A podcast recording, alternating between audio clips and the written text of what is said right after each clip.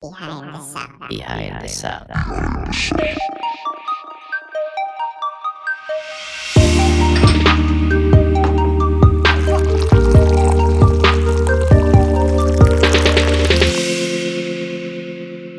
Selamat datang di Behind the Sound podcast dari Shoemaker Studios yang kedua. Tamu kita kali ini sangatlah spesial buat saya. Dia adalah teman baik saya.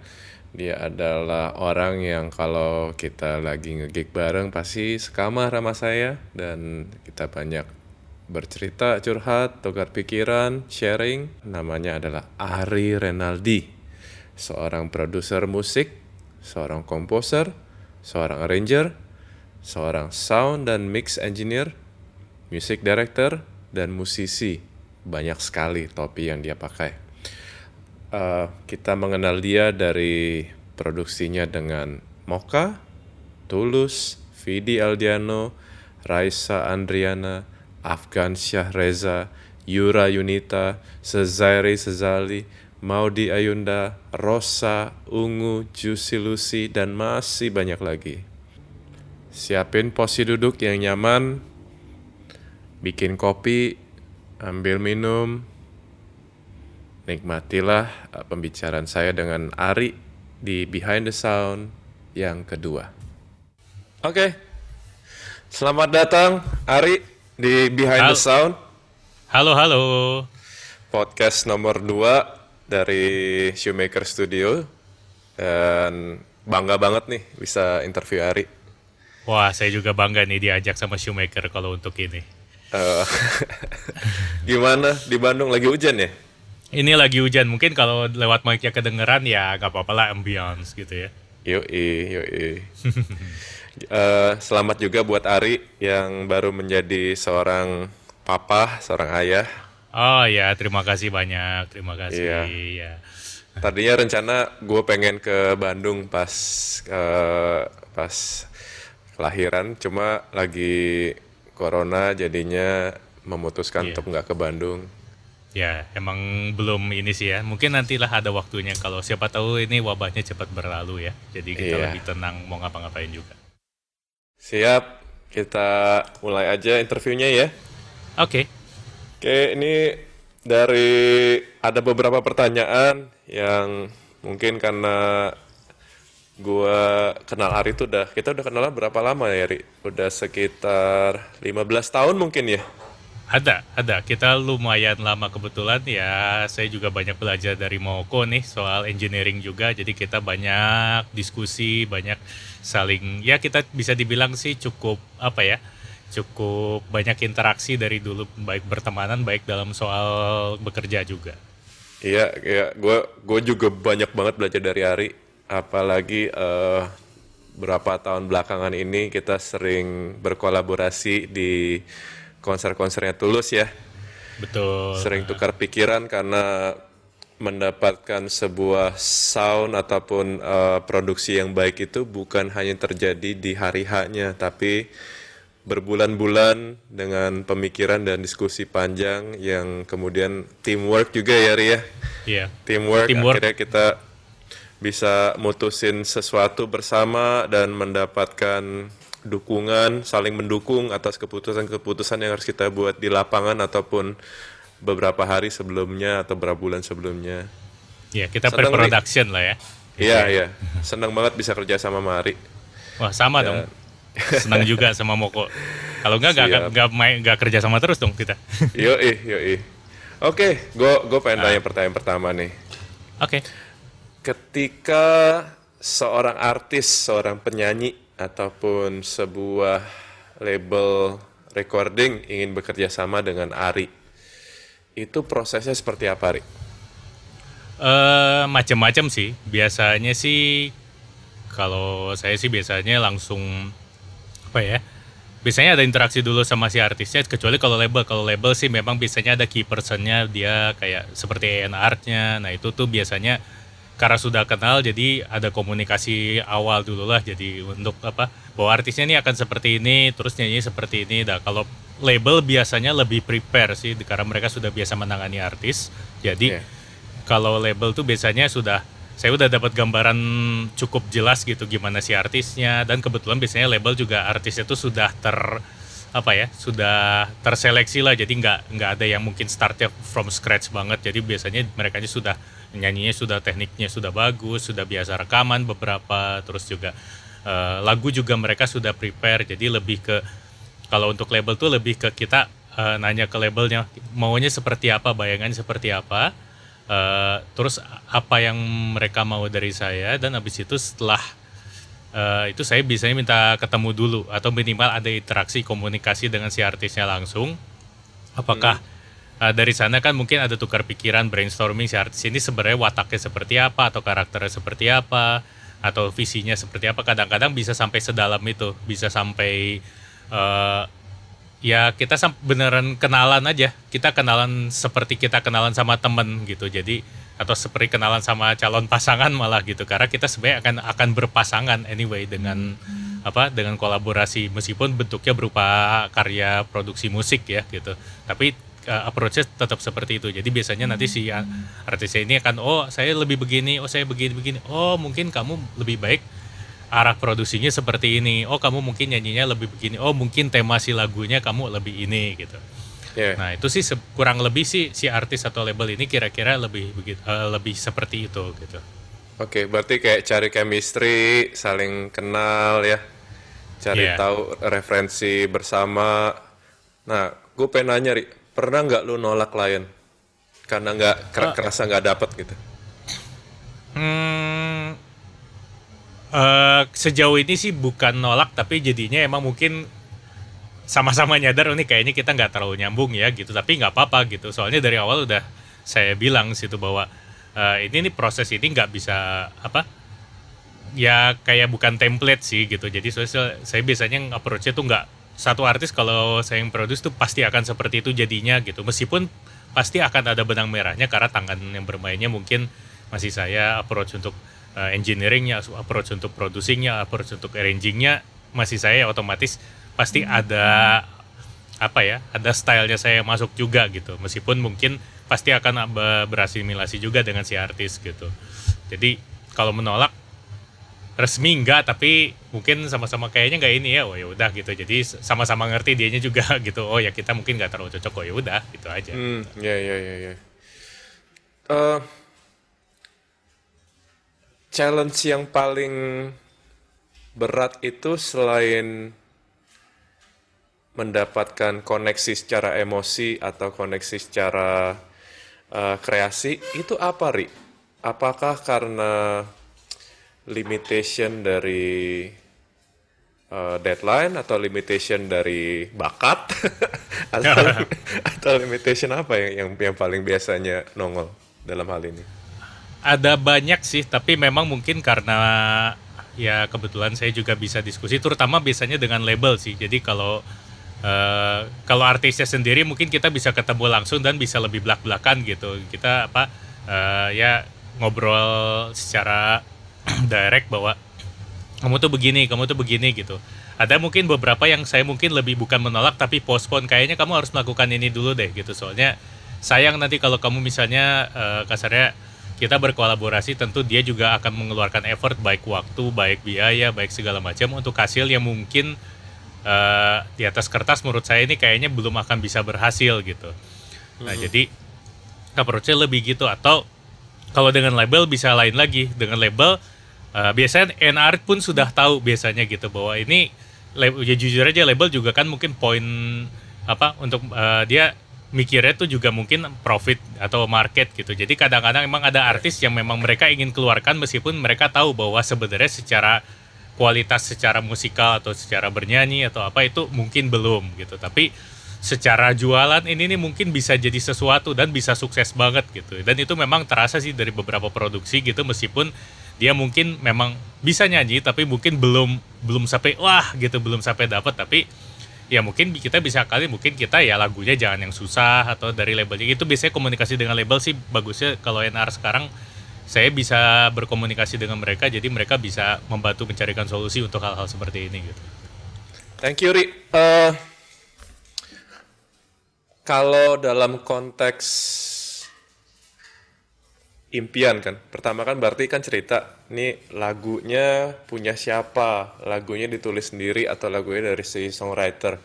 Terus dari keinginan si label, oh gue pengen kayak si ini, gue pengen nanti begini, gue pengen nanti begini. Seberapa banyak proyek yang akhirnya memang ya udah kalau memang begitu impiannya uh, kita harus take stringnya yang seperti ini gitu kan. Tapi ternyata waduh ternyata uh, terkendala. Kalau recording label mungkin mereka akan mereka tahu lah ya misalnya kayak kayak oh gue pengen string gue pengen ini berarti gue harus siapin budget sekian. Tapi kadang-kadang kan uh, oke okay, atau atau dalam beberapa kasus uh, indie artis yang hari kerjain mereka juga akhirnya tahu bahwa oh kalau memang mau bagus banget gue harus uh, take stringnya di prah gitu misalnya atau oh, berarti budget yang gue mesti siapin sekian. Banyak nggak dalam produksi yang Ari, Ari harus kerjain akhirnya harus ngakalin ngakalin secara budget ngakalin oh iya kita nggak bisa itu berarti apakah akan dikejar visi idealnya itu atau akhirnya ya kita realistis aja kita nggak mungkin bisa segitu berarti kita take yang sesuatu yang lebih minimalis aja Hmm, bisa sih. Jadi kadang-kadang memang ada kompromi sih.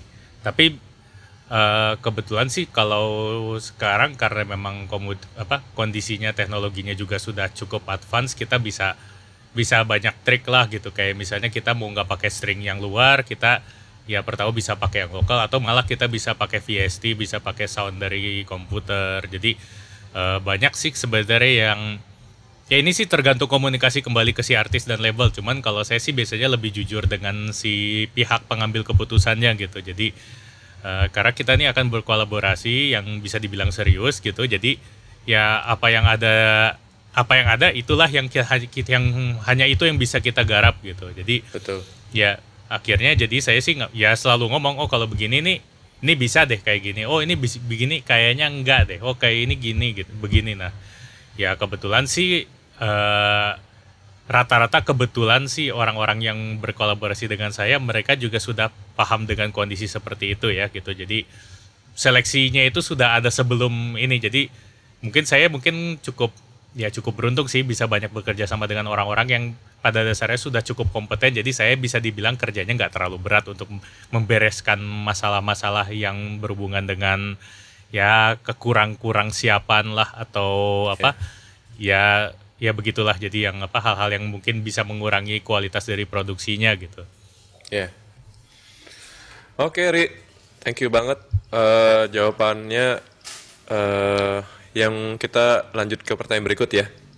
Oke, okay, oke. Okay. Uh, di sini gue tulis Ari Renaldi Productions. Wah. Wow. Apa menurut Jadi pastinya kalau kalau dari dari orang-orang yang sering mendengar karya Ari mereka punya sebuah Wah, sebuah uh, persepsi bahwa produksi Ari itu kayak gini. Tapi menurut Ari sendiri apa uh, signature sound atau signature style dari Ari, Ari Renaldi Productions dan ke depan itu apa yang kita bisa expect dari Ari? Hmm, kalau signature sound sebenarnya tidak sengaja bikin atau oh stylenya saya lebih begini gitu. Sebenarnya sih apa aja yang bisa dikerjakan kita coba yeah. dengan sepanjang apa yang bisa saya kerjain, sepanjang apa yang saya bisa lakukan atau bisa kerjakan dengan musik ini saya akan coba. Jadi mungkin signature itu akhirnya terjadi bukan karena saya bikin, tapi karena emang terbatas emang cuma segitu gitu. Jadi merendah main... kamu. nah tapi emang gimana ya? Saya nggak bisa main chord yang terlalu terlalu gimana yang ngejelimut yang voicingnya apalah apa gitu. Jadinya ya ternyata jadinya begini gitu. Oh jadi oh ya udah saya maksimalin apa yang saya bisa kerjakan dengan lagu ini cuman dibikin sebaik yang saya pikir bagus gitu. Nah jadi uh, signature-nya mungkin seperti itu tapi approach-nya bisa beda-beda. Cuman pasti akan ada benang merahnya karena ya ya namanya kita gitu ya kayak suara ada karakternya seperti ini kita nggak desain banget untuk oh saya mau main rock saya mau main pop tapi ini gabungan dari apa yang saya pernah dengar dari yang saya pernah coba mainkan dari pengalaman-pengalaman yang pernah ya pengalaman-pengalaman bermusik yang saya pernah alami jadi uh, itu mungkin yang tertuang da, jadi aransemen atau produksi yang saya garap gitu. Mm-hmm.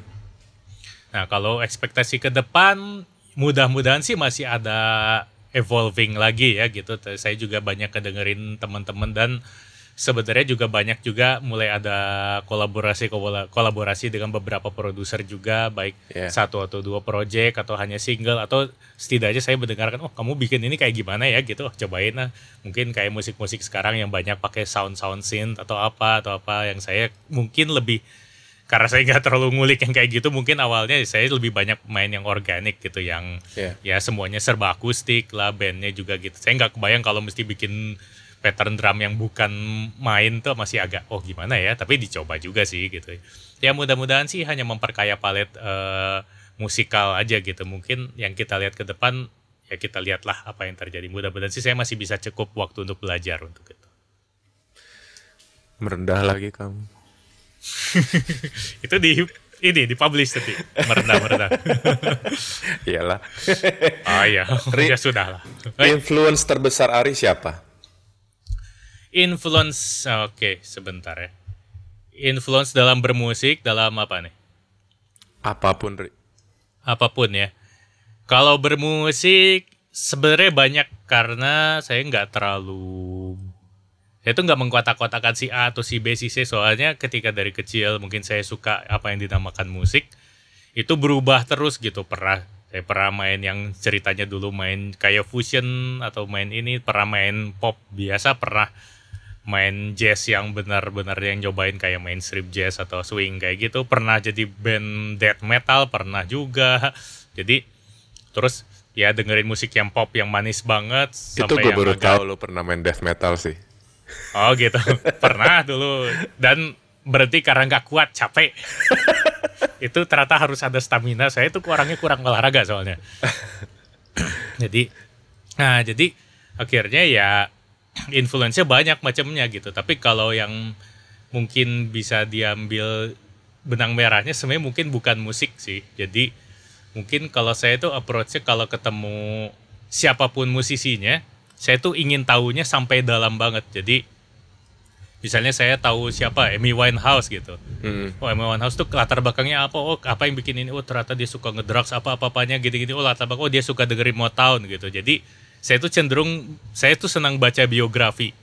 Oke. Okay. Jadi jadi itu mungkin salah satu yang membantu. Jadi akhirnya ketika saya mendengarkan sesuatu, saya berusaha masuk menyelami ke apa yang ke badan dia gitu. Jadi ketika Amy Winehouse nyanyi itu apa sih diisi kepala dia gitu? Mungkin dulu dia terinfluence sama Motown sampai lagu-lagu dia oh ada yang sangat Motown banget. Bahkan ada lagu yang beatnya tuh semuanya lagu Ain't apa Mountain, Mountain High Enough tapi cuma ganti lirik doang. Mm-hmm. dan itu jadi salah satu lagunya Amy Winehouse misalnya. Habis mm. itu saya biasanya juga suka kayak narik mundur. Jadi ketika ada seseorang misalnya siapa Daft Punk gitu atau siapa gitu oh siapa sih di belakangnya gitu? Apa yang mereka dengarkan? Oh ternyata dia ada bikin musik-musik yang agak 80s oh 80s siapa orang-orangnya? Ternyata dia malah kolaborasinya sama Nile Rodgers. Yeah. Nile Rodgers oh siapa lagi nih? Denger-denger lagi Nile Rodgers. Oh itu zaman dulu chic apa gitu. Terus siapa sih yang mereka dengerin? Oh era disco begini-begini. Mundur lagi mundur lagi. Akhirnya oh ternyata dulu begini ya. Oh ternyata ada ini. Oh ternyata dulu musiknya funk. Oh funk dulu. Oh dulu ada Motown. Oh sebelum funk tuh ada lagi apa gitu Nah, terus si tokoh-tokoh di musik ini pun saya cari ini siapa gitu. Hmm. Oh, ada malah ujung-ujungnya James Brown. Oh, kerasa James Brown itu sebenarnya bukan hanya penyanyi, tapi dia uh, adalah icon gitu. Dia tuh bikin yeah. sesuatu yang sebenarnya dia lagi berjuang dengan kondisi dia sebagai orang kulit hitam yang lagi melawan rasisme gitu. Hmm. Nah, hal-hal seperti itu, itu yang kadang-kadang saya bisa dapetin dan akhirnya jadi saya ngebayanginnya tuh kayak berusaha nyelamin musik itu tidak hanya luar tapi sampai ke dalamnya gitu. Mudah-mudahan sih itu kira-kira. Keren, keren banget. Keren banget, Pri. Uh, berarti journey dari si artis yang akan uh, bekerja sama-sama Ari dan juga uh, apa yang dia cari, apa yang dia suka, apa yang dia gali, apa yang menjadi uh, apa ya bahasanya tuh kayak kecemasannya dia dan segala hal yang ketakutannya dan itu berarti sebisa mungkin kalau di dibuka ditelanjang itu akan menjadi hal yang bisa menceritakan journey-nya si artis itu ya Ria. Iya, jadi dia juga akan lebih biasanya akan lebih connect dengan lagunya. atau dia akan punya approach tertentu dengan cara bernyanyi dia meskipun mungkin meskipun temanya mungkin nggak terlalu nyambung dengan apa yang dia pikirin tapi dia jadi kayak punya apa alter ego atau apa ya. Jadi Hmm. maksudnya dia tuh punya oh ternyata kalau saya nyanyi tuh enaknya comfnya begini gitu. Nah jadi bisa seperti itu gitu. Jadi tapi itu berdasarkan hasil menggali dan ketika ditanya ya saya saat ini mau bernyanyi seperti ini gitu. Jadi akhirnya ya itu jujur gitu dianya gitu. Iya. bernyanyinya jujur mungkin kadang-kadang dia kayak mimicking somebody mungkin aja. Mungkin dia memang jadi diri sendiri tapi saat itu dia emang ingin seperti itu gitu. Nanti kalau misalnya dia suatu saat bikin karya lain atau maju lagi oh ternyata dia berpikir oh kayaknya kita nggak begini lagi oh ternyata harus begitu. Nah itu udah urusan nanti. Itu nanti kita ketemu lagi dan kita menggarap kondisi dia di titik itu lagi. Mantap. Nah, Iya. Pertanyaan berikut ya, Ri. oke oke. Eh, comfort zone.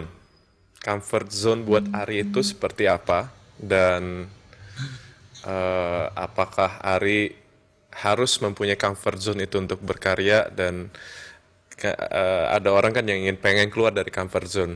Dalam konteks ini nih gimana Ari Renaldi itu mengkontekskan comfort zone dan apa yang Ari lakukan untuk memotivasi diri sendiri dan apa yang Ari pengen lakuin yang belum pernah Ari lakuin sebelumnya. Hmm. Comfort zone itu sebenarnya dua sisi sih. Jadi kadang-kadang ketika saya ada comfort zone mungkin seperti kalau saya apa misalnya saya dari produksi saya yang saya garap gitu mungkin ada kecenderungan orang tuh mencari saya untuk dapat sound itu atau untuk dapat nuansa seperti itu gitu. Nah, itu mungkin jadi comfort zone saya tapi ya mungkin saat ini saya itu harus ada tetap gitu. Jadi Iya. saya nggak berusaha mencabut itu dan stepping out akhirnya saya bikin karya yang benar-benar jauh banget dari apa yang saya bikin gitu. Jadi eh comfort zone tetap tetap di keep tapi saya memberi ruang untuk saya bahwa saya itu masih ada room for improvement Iya. dan itu stepping outnya tuh nggak kabur keluar tapi keluar pelan-pelan gitu mungkin jadi cuman ya bisa jadi dengan banyak dengerin orang jadi comfort oke ini ini saya udah bisa bikin kayak gini nih dah ini lanjutin aja gitu gitu. Cuman setiap ada kesempatan coba deh bisa diapain lagi ya ini oh coba deh mungkin ini oh mungkin saya masukin unsur-unsur sound yang lain oh mungkin coba kolaborasinya dengan etnis kali oh coba mungkin Iya.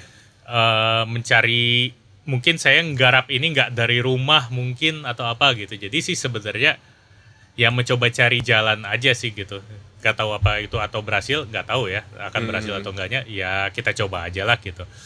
Iya. kalau misalnya untuk keep motivated supaya tetap termotivasi eh saya sih lebih ke mungkin ini lebih ke kayak spiritual sih. Jadi saya sih cukup sebenarnya kadang-kadang saya suka berpikir bahwa saya ini kadang-kadang yang saya bikin ini biasa aja gitu. Saya bikin apa sampai sebenarnya sih saya pernah ngobrol dengan Kang Agus Hardiman waktu itu. Kebetulan dia kenal saya tuh sudah lebih lama lagi karena dia bermain dengan kakak saya Rudi Zulkarnain. Nah, jadi itu ketika saya masih kecil dia sudah tahu saya biasanya sukanya seperti apa, main drum seperti apa dan kalau mencoba instrumen lain seperti piano mainnya seperti apa. Dan terakhir ini di ya sekitar beberapa waktu yang lalu dia pernah ngomong sebenarnya kamu tuh udah kayak gitu dari dulu gitu. Hmm, Jadi mungkin sih sebenarnya saya yang terbikin termotivasi adalah bahwa tuh kita tuh udah ada tempatnya. Jadi secara spiritual bahwa sebenarnya saya tuh mungkin bisa jadi nggak berubah dari yang dulu, tapi rezekinya mungkin sekarang kebuka gitu. ya, ya. Nah, yang bikin motivasi adalah sebenarnya kita cukup ber- hanya fokus bahwa kita tuh bisa bersyukur dan tetap akan dibukakan rezekinya. Jalannya gimana terserah yang di atas. Jadi saya nggak takut bahwa oh nanti bakal gini, nanti orang nggak suka ya musik saya. Mungkin akan ada waktunya begitu, tapi saya percaya deh pasti akan ada jalannya. Mungkin mungkin jalannya saya berubah eh apa? Mungkin approach producing atau mungkin bukan wilayahnya diproduksi lagi, mungkin mixing atau mungkin saya pindah ke mana. Tapi yang jelas menjalaninya dengan ikhlas gitu. Lebih ke sana sih pikirnya. Keikhlasan sama kenyamanan akan kondisi yang sedang kita jalani ya, Ri ya. Iya, ha-ha. jadi ya tetap bersyukur aja bahwa oh saya udah sampai di titik ini nih. Ini nih sudah cukup besar dan ini sudah step up dari beberapa banyak step yang saya udah eh, lewati langkah-langkahnya. Jadi eh, dan ketika flashback sebenarnya kenapa dulu kok begini? Kok sekarang orang bisa uh, bisa suka ya dengan apa yang digarap gitu? Oh ya mungkin ini memang rezekinya aja. Jadi ya lebih ke banyak bersyukur aja mudah-mudahan terus dikasih jalan. Dan saya jadinya nggak takut untuk uh, ya sudah mungkin pasti akan ada jalannya kalau misalnya saya ngerasa ini stuck pasti ada jalan lain yang nanti akan kebuka entah gimana caranya gimana nanti gitu tapi yang penting kita percaya dulu gitu bahwa jalannya itu ada ya yeah, ya yeah. uh, Bandung oke okay. Bandung kota musik, Bandung uh, kota yang Ari tempati saat ini. Dan Betul. ini yang Ari sering cerita sama gue bahwa hmm. sebisa mungkin Ari championing local musician, championing local cause. Hmm. Uh, hmm. Tanpa terdengar uh, arogan ya karena waktu itu yang gue dengar tuh lebih karena passionnya Ari untuk memajukan Bandung dan teman-teman musisi di Bandung. Bisa share nggak Ari passion itu seperti apa? Uh, sebenarnya sih mungkin nggak terkotakan bahwa ini karena saya memang kebetulan lahir besar dan tetap tinggal di Bandung sampai sekarang, tapi lebih ke uh, ini mungkin lebih ke kondisi negara kita secara keseluruhan sih, di mana di saat dulu apalagi dulu ya sebelum sekarang eranya mungkin sudah mulai berubah karena kita sekarang sudah going global gitu dan juga sebenarnya kita juga bisa dapat input dari mana aja dengan ya kemudahan teknologi baik itu internet komunikasi lebih mudah dan akses juga lebih mudah ke mana-mana jadi mungkin tidak sesulit dulu gitu. Tapi kalau dulu mungkin ketika saya baru mulai gitu itu memang kerasa banget bahwa Indonesia tuh terlalu sentralistik ke pusat kan gitu. Dan ya sebenarnya sih meskipun memang gak semua negara juga berhasil ya negara maju pun masih banyak yang juga terpusat ke satu titik gitu. Tapi yang ter yang apa yang membuat saya waktu itu mencoba itu sebenarnya kita tuh bisa kok kita tetap ada di sini kita bisa hidup di sini tapi bisa tetap uh, berkarya sebagai musisi di kota kita gitu oke mungkin buat saya sih malah Bandung itu masih bisa dibilang tidak seberat kalau kita tinggal di kota yang agak jauh dari Jakarta seperti Surabaya atau Makassar atau Medan atau bahkan Aceh. Nah itu tuh mungkin oke atau Ambon gitu. Mm-hmm. Sementara ini bahkan Bandung pun yang ya Bandung ke Jakarta tuh sih sebenarnya nggak jauh-jauh amat tapi itu pun bisa bikin orang dulu kalau mau berkarir orang Bandung tuh semua yang saya kenal tuh ada di Jakarta gitu. Nah, jadi sebenarnya tidak mempermasakan Jakarta itu itu memang realitanya ya. Jadi emang pasti akan pusat di mana ya pusat segalanya, pendidikannya, terus uh, kegiatannya, environmentnya semuanya dan bisnisnya juga di sana. Semua stasiun TV dulu di Jakarta dan segala macam ya otomatis itu sangat sangat apa manusiawi dan sangat wajar kalau orang-orang tuh akan berangkat apa akan memutuskan untuk berada di pusat atau di Jakarta. Cuma ketika saya mencoba minimal mungkin gak harus seperti Jakarta deh. Mungkin gak harus income-nya sejakarta mungkin atau orang-orang Jogja. Kalau saya sih yang agak miris waktu dulu saya selalu mikir gitu. Kalau ketemu orang Jogja terutama yang anak-anak isi Jogja tuh udah pasti uh, kayak plot hidupnya tuh sudah ter, udah udah pakemnya begitu. Mereka kuliah di isi beres lulus di isi Jogja. Habis itu kamu kapan pindah Jakarta? Nah Jakarta nanti kamu bekerja di sini gitu tuh. Itu hampir semuanya. Saya ketemu orang Jogja kalau ketemu kita ada saya main dulu sering main sama musisi di Jakarta dan ketemu orang-orang ini selalu pertanyaannya selalu sama. Kamu kapan pindah Jakarta? Nah itu kan. Nah tidak masalah sama sekali dengan Jakartanya tapi apakah ada kesempatan apakah nggak bisa dibikin gitu ya kesempatan di Jogja di mana mereka mungkin sebenarnya ingin menjadi orang Jogja nggak harus jadi orang Jakarta. Mungkin tidak harus se seperti orang Jakarta mungkin secara profitnya secara duitnya atau kehidupannya. Toh lifestyle di Jogja atau Bandung mungkin tidak setinggi di Jakarta ya gitu. Tapi itu juga bikin kita tinggal di Jogja juga masih bisa hidup gak beneran gak ada kerjaan apa pun gitu. Yeah. nah kebetulan ya balik lagi mungkin lebih karena didasarin niat dan minta dibukakan jalan gak tahu gimana caranya nggak tahu kenapa ya saya hanya mengerjakan apa yang saya bisa eh tahu-tahu ternyata bisa gitu kebetulan ya syukurlah ke uh, apa yang saya buat, saya tetap uh, dari awal produksi saya di Bandung dan bekerja di Bandung. Dan ternyata orang yang memang cocok bekerja sama dengan saya, mereka nggak ada yang mempermasalahkan bahwa saya itu tinggal di Bandung. Iya, yeah. Yeah. Semuanya antara oke, okay, apalagi sekarang kita bisa online. Udah, kamu mau kerja ini, kalau misalnya kerjaan mixing kita kirim data atau kalau misalnya Betul. dengan label ya sudah saya rekaman vokal di Jakarta ya kamu beresin musik di Bandung nah di musik di Bandung saya bisa meng- mengajak orang-orang di Bandung yang eh, kebetulan sevisi atau yang bisa diajak di sini akhirnya musisi-musisi yang di Bandung yang kebetulan ada di radarnya saya itu bisa terajak juga untuk bisa tinggal di sini dan mereka juga punya bekerja apa apa kasarnya punya income juga gitu. Iya, dan mereka bisa jadi musisi di kota ini gitu. Nah jadi ya kebetulan eh, ternyata itu bisa bisa terlaksana setelah mencoba gitu dan setelah menjalani gitu. Iya. mungkin saya se- sebenarnya sih mungkin saya emang beruntung sih sebenarnya ini. Amin. amin amin. Ya gue rasa itu sama seperti ketika kita ngomong uh, sound of LA, sound of New York, sound of Motown, sound of Nashville, ya kan, sound of Sweden, sound of Yeah. Japan. Uh, Menurut gue di Indonesia itu juga sangat kuat gitu. Sound of Padang, sound of Medan, sound of Jakarta, sound of Bandung, sound of Jogja, sound of uh, Jawa Timur, sound of Ambon gitu kan Iya. yang yang gua takutin dan sedihkan itu kalau semuanya menjadi sound of Jakarta gitu. Karena nah itu betul. Itu eh ya gue juga tinggal Jakarta sih asli Palembang tinggal Iya. tapi, tapi Iya. lebih ke arah nggak apa-apa. Itu nggak masalah. Iya. Eh, itu lebih ke arah kita harus survive aja. Betul, bet- menurut gue eh, dengan Ari dan teman-teman di Bandung itu tetap dibudayakan untuk berkarya dari kota masing-masing itu itu akan membuat musik kita jauh lebih kaya menurut gue sih. Dan ya thank God for teknologi ya kita bisa kita Iya, bisa betul. interview aja jarak jauh seperti ini Iya. dan eh, setiap setiap dari kita juga dipacu untuk lebih kreatif as- apalagi lagi corona gini ya semuanya jadi Hmm. muter muter ide untuk gimana tetap berkarya gitu ya Iya. I, I, I- yang gua harapin sih ke depan sih memang lebih banyak lagi eh, musisi produser yang di daerah tuh bisa lebih maju dan dan dan menurut gua kita nggak nggak bisa menyebutnya ibu kota dan daerah lagi gitu. Karena Iya. standarnya karena ada internet ada teknologi sebenarnya kita semua bisa maju sama-sama. Eh, ada ada ada teman gue di Samarinda ya band Capital dan produksinya gue gue denger bagus. Terus Sal Priadi dan eh, Malang gitu ya kota Malang dan bisa mendengarkan produksi yang yang bagus gitu seneng gitu maksud gue Iya. jadinya tidak hanya polarisasi dari harus LA harus Jakarta, New York atau harus harus, LA, ya. Jakarta gitu so Tapi itu juga salah satu ya. Jadi kayak tadi ketika di dari Moko bilang bahwa ini ada Sound of LA. Nah, ini kita bisa ambil Amerika sebagai acuan tuh.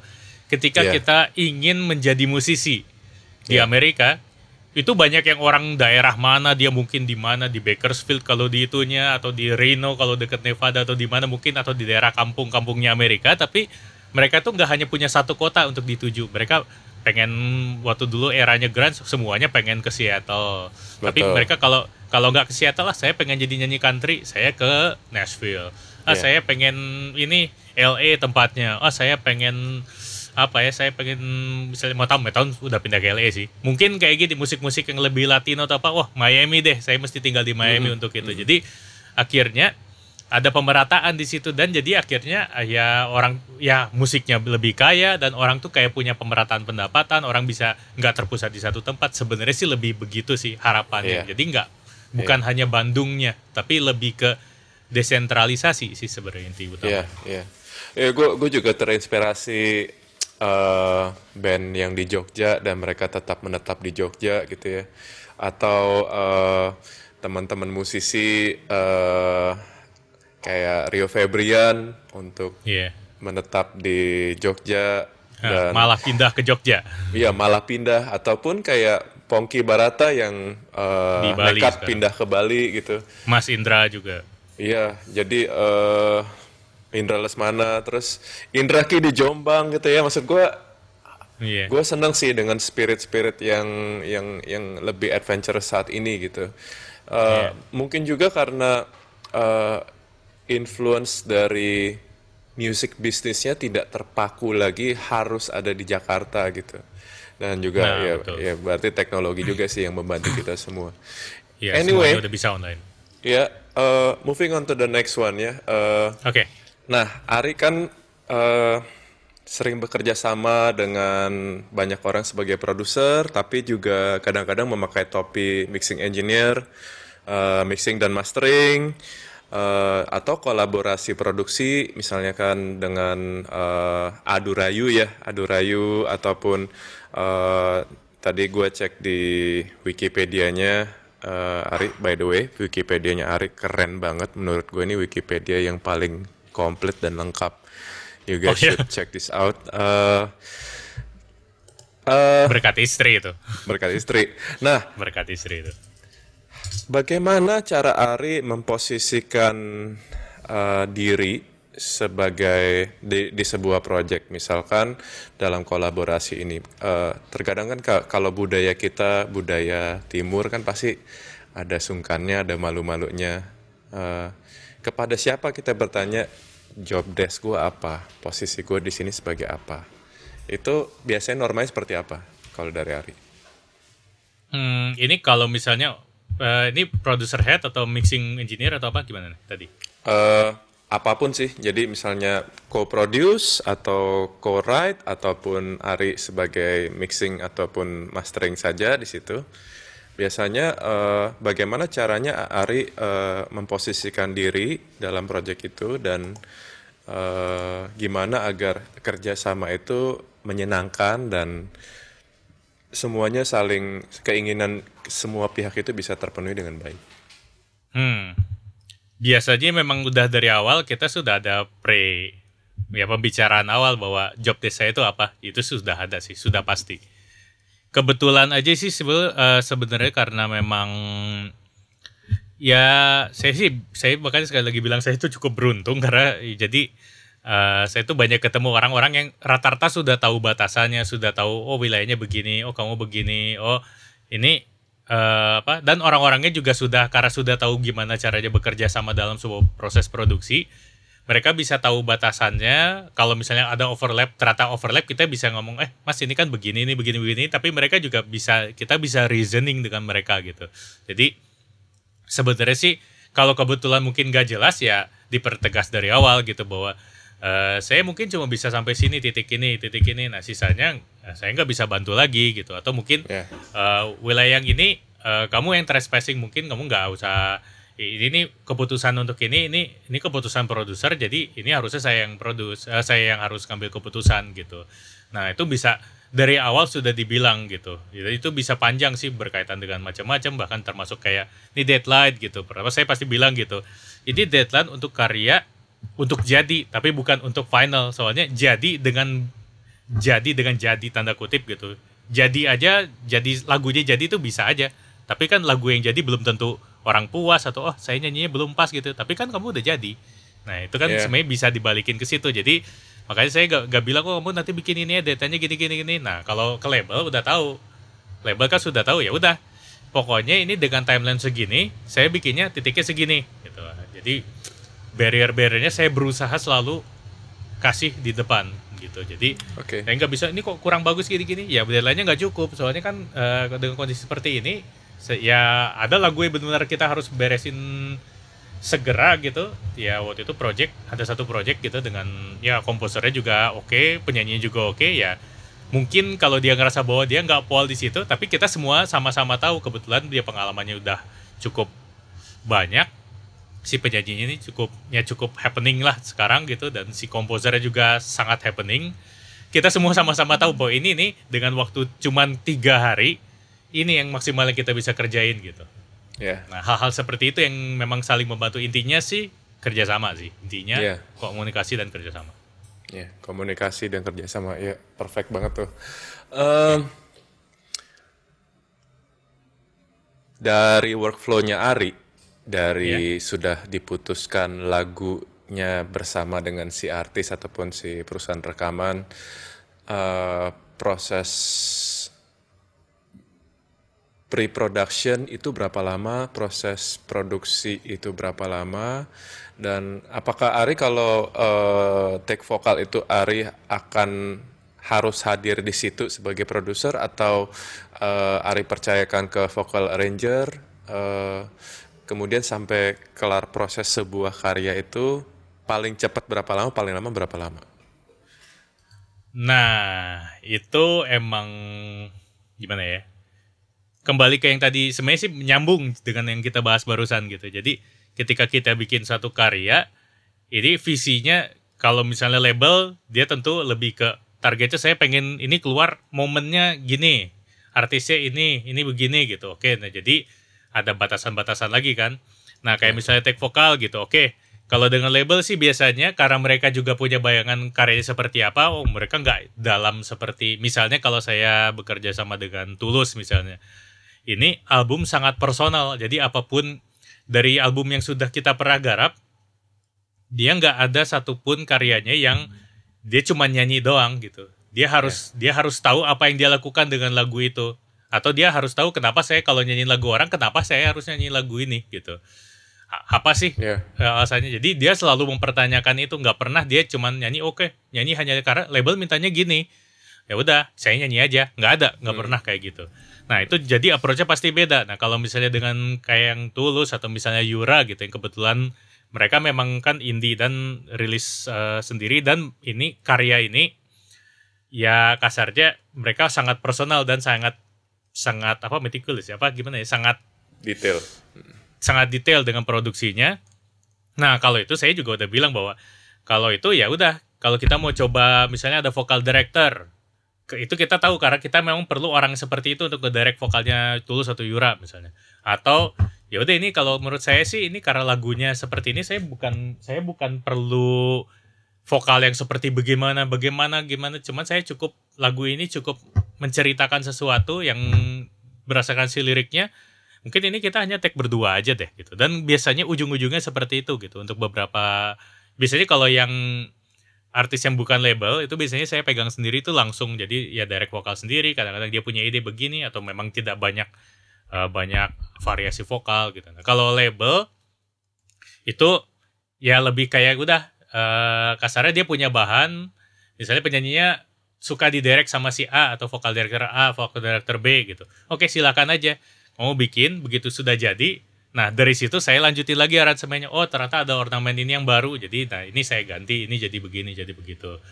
Nah, kalau masalah deadline kalau dengan label ya ya tadi kita adu argumennya atau kita mempertahankan uh, apa posisi kitanya dengan ya udah deadline seperti ini kondisinya seperti ini saya bisa kerjanya sampai sejauh ini saya bisa menyelesaikannya sampai sejauh ini kita usahakan yang terbaik tapi kita tahu batasan gitu Nah, kalau yang lebih nyantai, kalau misalnya bukan lebih nyantai juga sih sebenarnya, tapi yang lebih personal kayak gitu, nah saya sih ngomong lebih belak belakan lagi. Lagu ini bisa bisa aja jadi sekarang dan kamu nggak puas. Kalau kamu nggak puasnya terus kita coba oleh kuliknya setahun ya kita waktu kita setahun gitu. Yeah, yeah. Dan itu memang terjadi gitu. Sampai akhirnya ada lagu yang akhirnya sebenarnya muncul di album kedua atau ketiga, sebenarnya itu lagu untuk album pertama. Yeah. Jadi memang untuk ini kan proses kreatif, proses apa proses kreatif dan ya seni sih sebenarnya saya masih nganggap ini, ini musik itu kan seni gitu. Jadi ya dibilang jadi dengan finish beda sih gitu. Mungkin apakah itu menjawab atau tidak? Menjawab banget sih menjawab banget. So ya yeah, thank you Ri. Ini uh, segmen terakhir kita ya. Ini yang lebih okay. nyantai lebih fun uh, mungkin kalau biasanya kalau gue nanya ke mix engineer tuh gue nanya uh, vokal uh, lo jawab 1176 atau lo jawab EQ apa yang lo pakai. Atau misalnya da dalam konsep ini lo uh, sebagai produser lo bisa jawab vokal uh, rasa yang penting atau uh, yang penting uh, bercerita gitu. Jadi uh, dari topik pertanyaannya itu Ari jawab dalam satu kata atau satu kalimat gitu jadi kayak menjawab pendek aja. Nanti kalau kita mau expand lebih panjang di situ bisa, cuma konsepnya lebih seperti itu. Nggak harus treatment kan ya? Uh, bisa juga Ari mau cerita treatment misalnya vokal, notching, vokal, hmm. de-essing, vokal, multi band gitu misalnya. Bisa juga, nggak, nggak masalah. Apa pun Atau yang yang terlintas di benak Ari aja. Hmm. Coba ya, coba ya. Oke, okay, boleh. Oke, okay. uh, eh, yang pertama vokal, Ri. Automation. Automation. Iya. Berarti dalam automation itu Ari levelingnya lebih banyak automation daripada dynamic compression ya. Eh, dua-duanya. Jadi biasanya sih di automate, tapi sebelum setelah di automate baru dikompres. Setelah di automate baru dikompres. Oke. Automationnya itu lebih sebagai leveling atau sebagai performance? Dua-duanya. Dua-duanya. Oke. Hmm. Drums, Hmm, parallel compression sih. parallel compression. Berapa banyak parallel compression yang dipakai? Eh, cukup banyak biasanya, tapi dengan kadarnya tergantung. Kadang-kadang sih suka, malah kadang-kadang parallel compression ini saya suka lebih gede dari si yang originalnya. Iya. Berarti ada apa aja tuh? Compression. Boleh cerita dikit nggak parallel compression Ari? Hmm, biasanya sih sih ngompresnya ya ya ngasih apa ngirimnya dari sen tiap-tiap drumnya utamanya sih yang ya kick snare tomnya biasanya kalau overhead atau hi hat nggak eh, nggak terlalu dimasukin ke parallel compression biasanya Oke. Nah, terus ujungnya nanti biasanya sih suka dikompres lagi gitu kadang-kadang sih cuma nggak mikir cuman kayaknya biar lebih gede aja tapi di ujung-ujungnya ah, udah enak ya udah aja gitu Hmm, hmm, hmm. Berarti eh, crush, distort gitu ya? Mm-mm. Nyari dirtnya, nyari karakternya. Nah, kurang lebih seperti itu. Jadi ya biasanya ya plugin yang sering ada di channelnya drum apa di ya drum tuh biasanya compression pasti ada beberapa. Kadang-kadang individu- individual, habis itu kadang-kadang di parallel compressionnya ada dan di ujungnya pakai lagi ada Oke. Bass. bass. Eh, apa ya notching kali ya ngekat Madines. Ngekat Madines. Nah, itu sih emang agak PR saya juga kadang-kadang belum yakin saya udah bener belum mixing bass. eh gitar. Gitar. Gitar apa nih? Elektrik akustik. Boleh dua-duanya. Satu persatu boleh. Biasanya sih clarity sih. Clarity. Hmm. Clarity berarti eh secara production eh pembagian bagan eh placement dia di situ eh fungsi dia di situ dalam bagan itu sebagai apa gitu ya. Iya bisa. Terus ya kalau jadi biasanya kan ya kalau untuk gitar kadang-kadang gimana supaya dia nongol tapi nggak nggak nongol gitu mana ya gitu. Ada tapi nggak ini jadi positioning sih betul gitu. Jadi Menemani. Ya. bi- Ha-ha. dan biasanya sih yang saya paling sering ketemu tuh memang ya gitar tuh biasanya perlu clarity yang agak lebih gitu sehingga dia kalau cukup clear dia bisa nggak usah terlalu keras gitu. Hmm. Jadi mungkin sebenarnya saya banyak low cut, banyak apa gitu. Ya kalau gue jawab gitar sih topan sih. Iya, topan. itu sih tangannya yang clarity Menjawab. itu sih. Iya, makanya nah itu orang seperti itu yang saya perluin, makanya selalu dia yang main. Mm-mm, mm. Keyboard atau piano? Keyboard atau piano? Hmm.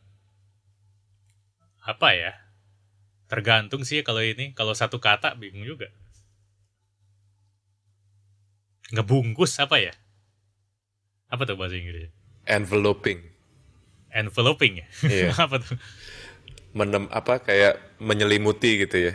Ah, menyelimuti. Tergantung juga sih, tergantung fungsi si keyboard atau ini. Tapi kalau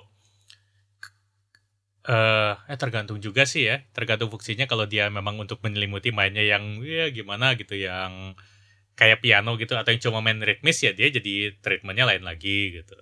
Iya. Strings, Strings, reverb. reverb. Saya selalu ngerasa bahwa strings itu perlu ruang aja gitu. Jadi kalau misalnya dia hampir pasti bahkan yang kadang-kadang sih yang sudah ada yang sudah ada ruangnya pun misalnya saya dapat uh, data string yang direkam proper baik dalam studio baik itu lokal atau maupun dari luar saya selalu ada reverbnya entah itu berapa persen hanya cuman bikin itu lebih lush aja sih sebenarnya Jadi yang dicari adalah lush-nya ya. Mm-mm. kira-kira begitu Eh, ngobrol-ngobrol soal reverb nih. Ini ini gue inget banget waktu itu di grup Becakers Jaya ya. Lagi kita lagi ngobrolin reverb gitu terus semuanya bahas wah gue pakai eh, ini gue pakai ini gue pakai ini gue pakai ini gue pakai ini terus tiba-tiba ada ada WhatsApp dari Ari ke gue Ari malu eh karena Ari cuma pakai true verb masih Iya. pakai true verb doang Masih air verb sih. air verb ya Nah, masih. Karena apa karena karena mindset production Ari cuma mau eh, satu itu aja supaya nggak pusing supaya big picture atau apa Ari Mungkin karena adanya itu dan karena males karena nyobanya cuma itu eh tapi kayaknya working gitu. nggak sengaja mungkin it works. Ya pakai aja. Dan itu masih Soalnya- untuk semua apa semua instrumen vokal dan lain-lain cuma pakai itu. Masih bisa cek sessionnya. Gokil. Berarti besok bisa minta Waves endorse ya. Hanya plugin itu Kalau- tapi. Lagi itu doang. tapi Ya, Ari, Ari nyobain nggak reverb yang lain gitu? Bingung makainya soal ini. Kayak kemarin kan kayak mungkin kan ada soft tube tuh yang apa? SAR ya. Iya iya. Kita iya. cobain gitu. Uh-uh. Udah, Ini gimana makainya ya gitu. Ujung-ujungnya ah pusing lah udahlah pakai yang itu aja. Iya. yang reverb. Tapi ujung-ujungnya ya ya nggak tahu kenapa sih menurut saya sih emang itu bukan plugin yang jelek ya menurut saya sih sebenarnya dari Iya, yang pakai itu termasuk yang high high end juga cuma mungkin underrated juga karena orang tuh mikir wah bisa begini bisa begitu gitu tapi Iya. mungkin karena ada mindset saya sebagai produser jadi mungkin hal-hal yang berupa gears atau apa itu jadi nggak terlalu nggak terlalu bukan nggak penting ya cuman itu bukan eh, faktor utama gitu jadi lebih ke kita mau ngebangun apa sih di situ gitu jadi kasarnya kalau misalnya kita mau ke Jakarta mau naik Alphard bisa mau naik Xenia bisa gitu tapi yang penting kita nyampe Jakarta dan nyampe Jakartanya dulu gitu. Setelah udah nyampe Jakarta mungkin baru kita evaluasi kalau naik ke Jakarta naik Xenia nyampe sih. Cuman ya mungkin rada ajurut-ajurutan aja. Lain kalau pakai Alphard kita bisa tidur bangun udah ini bangun nggak sakit punggung di dalam mobil enak. Nah itu mungkin seperti itu. Tapi kalau ditanya goal kita mau apa? Kita mau nyampe Jakarta. Jadi ya nggak apa-apa kalau mau pakai Xenia gitu. Iya. Sejauh ini sih begitu. Tapi sebenarnya sih pengen juga sih kalau misalnya tahu bahwa oh ini bisa bikin vokalnya jadi gini, pengen nyobain. Hmm. Cuman belum ada ini dan mungkin emang belum bisa aja. Merendah lagi kamu. Wah, emang kalau itu sih beneran. ini aja Cubase gak naik-naik, Cubase masih Cubase enam setengah. Bukannya nggak mau pakai Cubase 10, Cubase 10 punya. Nggak bisa Hmm. aja makanya. Emang beda banget. Nah, kalau Pro Tools tuh kan mungkin stabil ya dari dulu perasaan tampilannya nggak berubah jauh, eh, apa interface-nya gitu. Cubase dari enam setengah ke 7 aja udah bikin pusing. Mungkin kalau dulu startnya dari Cubase 7 ke 10 jadi nggak kaget. Ini dari enam setengah ke 7 sih yang bikin kaget. Ini apa ya gitu. Sementara kan kita kadang-kadang lagi dalam kondisi working dengan bekerja dengan deadline jadinya ah buang waktu jadinya akhirnya balik lagi ke situ balik lagi ke situ lama-lama ya saya nggak ngerasa ada masalah dengan eh, DAW yang mungkin sudah agak jadul ini ya udah pakai aja dulu gitu. Mungkin kalau sekarang lebih santai mungkin nyoba ah sekali-sekali dibuka di mungkin session yang ada ini dibuka di sesi yang apa di versi yang lebih tinggi habis itu dicoba lagi mungkin sih bisa dicoba sih. Ya. Mix bass. Hmm. Mix bass. Meter doang. Hanya meter. Nothing Soalnya else. kadang kadang-kadang kalau perlu memang ada compression kadang-kadang sih. Oke. Tapi kalau misalnya ternyata kadang-kadang nah itu kembali apa bisa makainya atau enggak tapi kalau misalnya dicobain kok malah lebih lebih ganggu ya ada compression pas dibuka oh ternyata enggak ya udahlah minimal cuman tahu aja ini ya mungkin kalau kecuali kalau kita mastering ya tapi kan ya nggak tahu lah kalau sekarang mungkin bahasanya mix bass ya paling sih cuman compression sih Oke. tapi nggak selalu makanya jadi paling meter dulu lah lihatnya mastering. mastering limiter aja. Gak ada yang lain. kadang-kadang sih nggak tahu ya eh, ketika udah jadi final result dan ya misalnya orang bilang wah ini hasil hasilnya oke. Mungkin kalau mereka buka sessionnya mungkin mereka mikir em, emang cuman itu? Iya. Soalnya ya mungkin karena saya ada mindset wah, kadang-kadang mungkin ada beberapa orang yang terutama orang-orang yang dulu, dulu saya belajar sih mereka mikir bahwa itu tuh nggak akan kekejar di mixing dikejar di mastering gitu. Tapi waktu itu saya kebetulan beruntung juga pernah ikutan seminar di di Prancis waktu itu mix with uh, mix with the master itu tahun 2010 dulu sama Bang Joseph Manurung juga ikutan dulu. Kita belajar sama Michael Brower. Nah, dia kan ya mungkin orang audio tahu lah orang mixing tahu Michael Brower yang mixing Coldplay mixing banyak lah John Mayer dan lain-lain nah, ketika ditanya gitu ini gimana supaya bikin ini bunyinya gitu? Uh, kalau menurut kamu seperti apa? Dia cuma ngebalikin aja apakah itu di mix ini? Ya ya dia selalu jadi akhirnya sebenarnya dia kayak mancing gitu ternyata gitu bahwa ini tuh sebenarnya nggak ada yang harusnya bagaimana gitu. Jadi setiap orang pasti punya approach yang beda-beda ternyata gitu. Mungkin Moko juga kalau mixing beda pasti sama cara remixing gitu. Yang dipikir apa, yang di ini pasang ininya apa, pasang itunya apa. Tapi ternyata goalnya begitu sudah sampai ya kembali ke yang tadi kita mau nyampe Jakarta intinya cuma itu gitu jadi yeah. nah ternyata begitu mastering sebenarnya sih rata-rata yang saya mixing di mastering itu cuma dikasih limiter hmm. Kadang-kadang not even EQ not even itu. Tapi ketika mixing mungkin saya udah kebiasa dengerin referensi yang gimana dan itu lama-lama udah oh ini kayaknya kurang ini kurang ini. Secara nggak langsung itu kayak sudah nge-mixingnya udah kayak udah ke final product gitu. Secara hmm, nggak hmm, langsung gitu. Jadi yeah kalaupun di Eki itu cuma sedikit atau mungkin saya juga kurang rapi mungkin aja gitu. Tapi ujung-ujungnya sih nggak tahu ya. Cuma cuma limiternya doang yang kerja gitu mantap. Dan ke, ke biasanya sih diberesinnya di mixing gitu. Ini kayaknya kurang bright udah pas mixingnya aja deh. Ini ini. Dan ketika Ari ngerasa begitu seberapa sering Ari lagi mastering kerjaan Ari sendiri? Terus tiba-tiba oh ini salah waktu mixingnya salah gini. Ari tutup session masteringnya Ari buka lagi di mixingnya. Sering? Sering banget. Sering banget. Mungkin itu kali approach-nya ya gitu. Jadi sebenarnya lebih berusaha bikin itu semaksimal di mixingnya. Mastering tuh emang yang molesnya gitu. Yeah. ini kalau nggak salah uh, Ari yang cerita atau siapa ya? Gue lupa. David Kane dia cerita di atau atau ya ya atau atau teman-teman di Mix with the Master cerita.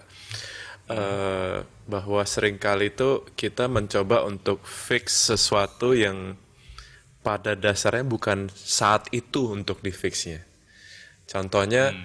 ada ada masalah dengan lagunya secara songwriting hmm.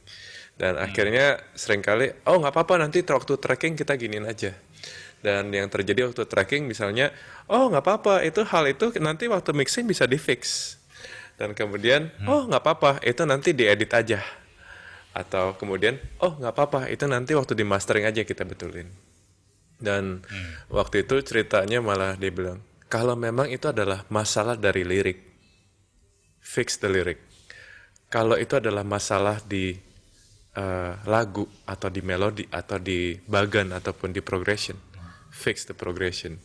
Dan sering kali itu karena kemudahan teknologi kita menggampangkan setiap proses dari produksi itu dan akhirnya kita muncullah perkataan oh nanti diedit aja oh nanti diinin aja oh nanti kita betulin aja performance-nya oh nanti fix it in the mix aja oh nanti itu gampang kok di mastering bisa gitu so what do you think about that Ari kayaknya tipe yang kalau memang masalah itu kita beresin dulu berarti ya yeah. di setiap proses itu.